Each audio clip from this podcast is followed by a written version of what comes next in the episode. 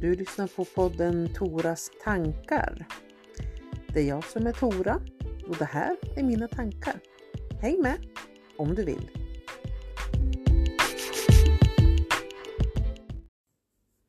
Förändringar är någonting som man ofta pratar om att det är så bra. Det är så bra med förändring, det är så bra med, med att saker utvecklas och ändras på. Man får nya fräscha synsätt på saker och ting. Men faktum är att när saker ändras och förändras som vi inte hade tänkt oss så blir vi också störd på det. Och störd behöver inte betyda att vi blir arg initialt utan bara att vi tappar balansen lite, tappar fart lite.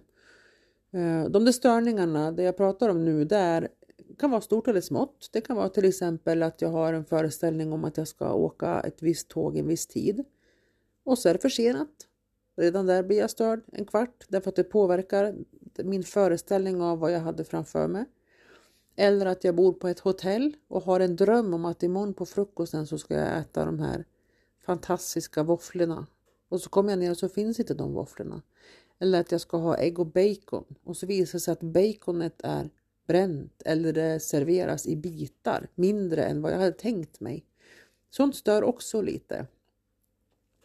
Eller att jag ska åka och träffa människor som sen ställer in eller jag ska gå på en aktivitet som sen blir inställd. Och vi lever nu sedan ett par år tillbaka i en tid där det här händer och det kan påverka oss under ganska lång tid. Och jag tänkte att jag skulle dryfta lite hur jag tänker kring hur man kan behålla fotfästet eller inte vingla så länge när förändringar sker som stör en.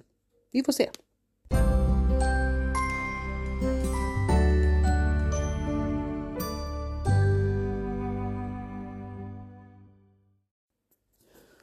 För att det här ska ha något värde för dig personligen så bör du först inventera i dig själv om du är en sån som lägger vikt vid störande moment eller förändringar. För om du tycker att ja, ja, skitsamma, det är vad det är, då är det här avsnittet inget du egentligen behöver lägga tid på. Fast det behöver du inte göra med något av mina avsnitt i och för sig, så det väljer du själv. Men det kan finnas någonting som går att använda, till exempel att hjälpa ett barn eller närstående eller vän. Vad vet jag? Mitt syfte är ju aldrig att leverera en allmän sanning i den här podcasten utan det är bara mina tankar som jag erbjuder dig att prova om det funkar för dig eller inte. Eller någon annan eller inte. Det finns ingenting viktigt med det automatiskt utan blir det viktigt för dig så är det så och blir det inte det så är det så. Jag är i alla fall tacksam för ditt sällskap. Men förändringar. Om jag är en sån som lätt blir störd av förändringar som behöver ha mina scheman, mina tider att passa och att det blir som jag har tänkt mig. Då är det, tänker jag, bra att ha så få saker som möjligt som är kopplat till omständigheter jag inte råder över. Okej, okay, vad sa jag nu? Att ha så få saker som möjligt som är kopplade till omständigheter som jag inte råder över. Ja, är det ens möjligt? Vi har jobb, vi har skola, vi har grannar, vi har busstider. Det är hela tiden andra människor och moment inblandade. Jag vet att det är så. Men om jag gör en liten inventering i mig själv kring saker som jag gör som är av positiv betydelse för mig, som bara hänger på mig, så tänker jag att jag kan vända mig till de sakerna när mycket annat gungar. Vi föreställer oss att jag kanske skulle åka på en kurs jag har sett fram emot, en helgkurs i någonting spännande ämne vad vet jag, frösådd, meditation, vad som helst. Och den kursen kanske var tänkt att vara IRL, alltså på plats på en härlig kursgård någonstans som jag har längtat efter. Och den förändringen blir sen att nej, den blir online istället. Fine, då har jag ändrat det. Jag kanske justerar, jag vet vart jag ska sitta, jag har fixat en dator och belysning och allting. Och sen kanske ändringen blir att den är inställd. Det är klart att det stör. Jag kanske till och med har tagit ledigt från något annat, tackat nej till något annat för att kunna delta här och jag har sett fram emot det och jag har ett steg två jag har planerat in. Och det här kan ju irritera mig väldigt, framförallt så under den tiden som kursen skulle ha varit så kanske det blir ett tomrum i mitt schema. Om det är så att jag påverkas mycket av det, att jag blir väldigt besviken och tycker att det mesta blir trist, då behöver jag också vara beredd på att när jag lever som att det mesta är trist så kommer det mesta att bli trist. Och här är det nog en del som tycker, vad menar du? Det är ju där det är oavsett vad jag tycker om det. Mm. Men jag ser också saker genom de glasögon jag har på mig, vilket innebär om du har tänkt att du ska köpa en ny röd bil så kommer du med stor sannolikhet att se många människor som precis har köpt en ny röd bil. Eller om ni väntar barn så går man på stan och ser en massa olika typer av barnvagnar som man har övervägt att köpa själv. I de perioderna känns det som att alla inom citationstecken, det är svårt att göra sånt i en podcast, gör samma som du. Alla badar kallbad, alla flyttar, alla köper bil. Men det är ju inte så, utan min uppmärksamhet riktar sig emot det jag redan tänker på. De där barnvagnarna eller röda bilarna, de fanns ju där även innan jag själv tänkte på att skaffa barn eller köpa bil. Men hjärnan är en magnet och den drar till sig saker som den redan tänker på. Så tänker jag. För mig är det sant. Och det kan ju inte skada att byta tankar om jag tänker på något negativt. Det tror jag vi har pratat om förut. Men vad är det då som jag kan göra? Jag tänker så här. Om jag vet vad jag gör som gör mig glad eller nöjd eller åtminstone inte gör mig negativ som bara hänger på mig så kan jag ju välja att göra det när någonting annat faller. Och vad kan då det vara? Till exempel, du kanske tycker om att rita. Då är det du som ansvarar för att du har med dig en blyertspenna och ett papper. För rita kan du göra, det spelar ingen roll vad som händer runt om dig, men du kan rita lite grann. En liten, liten sak. Eller tycker du om att sjunga? Det har du alltid med dig. Tycker du om att skriva fina texter? Det har du alltid med dig. Gillar du att fotografera? Förmodligen så har du en telefon med en kamera. Du kanske gillar att fota i skogen. Den är ofta där. Och det är upp till dig att gå dit. Men du kanske också kan fota där du är.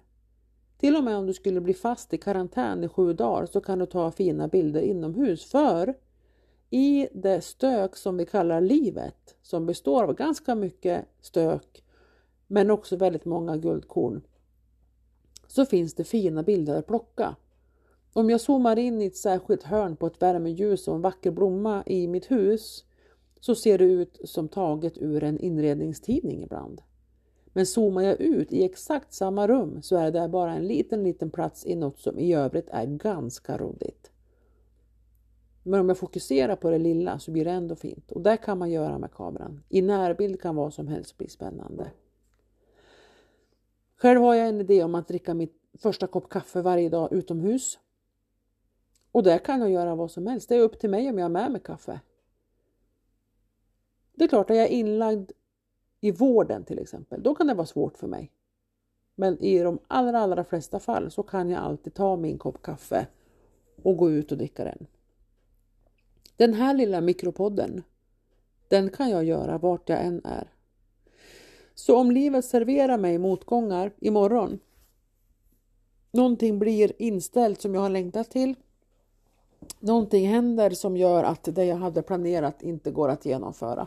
Jag kanske inte kan åka och äta på den där restaurangen jag hade längtat till därför att mitt sällskap har blivit sjukt. Så vet jag ju att den där restaurangen stänger nog inte. Det är där det är. Vad kan jag göra istället? Då vänder jag mig till min lilla samling av saker som bara jag råder över. För de är ju nämligen helt okrossbara om det är så. Om det är bara upp till mig så kan ju ingen komma åt det. Och nu vet det också så här, om man är känslig för yttre påverkan till sitt eget humör så kan det också räcka med att man inventerar hur funkar min telefon? Jag kan bestämma att ingen kan ringa och störa mig. Det är ju ganska häftigt. Ingen kan ringa och väcka mig. För att jag har den funktionen på telefonen att jag kan stänga av ljudet. Ja, tänker några, men jag måste ha ljudet på för att de och de måste nå mig. Mm. Titta då, nu kommer ett tekniskt tips. Det är inte det vanligaste. Men du kan ha en funktion på din telefon som heter Stör ej. Då stängs ljudet av från alla appar och alla signaler mellan vissa klockslag. Från funktionen Stör ej så kan du lägga in undantag. Där kan undantagen vara till exempel samtal från människor som behöver komma igenom den där Stör ej spärren om något skulle hända. Och då är det ju mitt ansvar att lägga in de människor som jag också vet inte kommer att ringa för ingenting för att bara störa mig mitt i natten. Så att fundera på vad har du som du gillar som är bara ditt? Du kanske till och med har bara en förmåga att dagdrömma.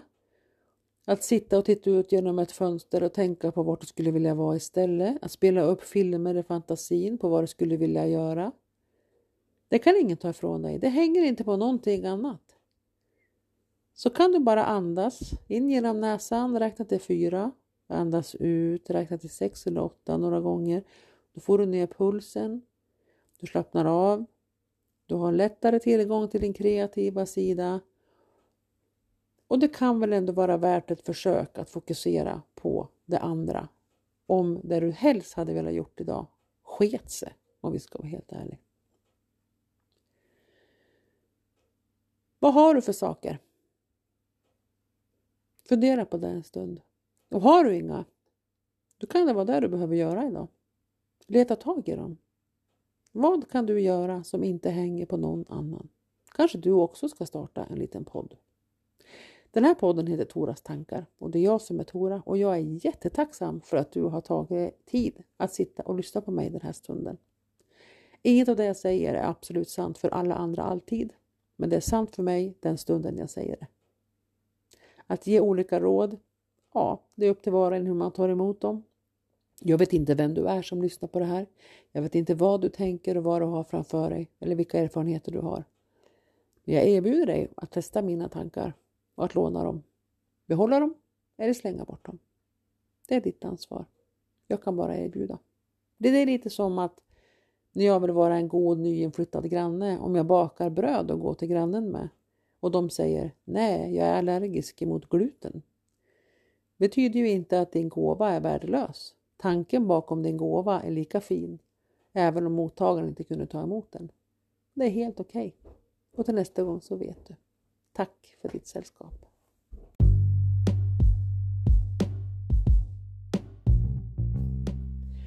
Du har lyssnat på podden Toras tankar. Det är jag som är Tora och det här var mina tankar idag. Tack för att du var med mig.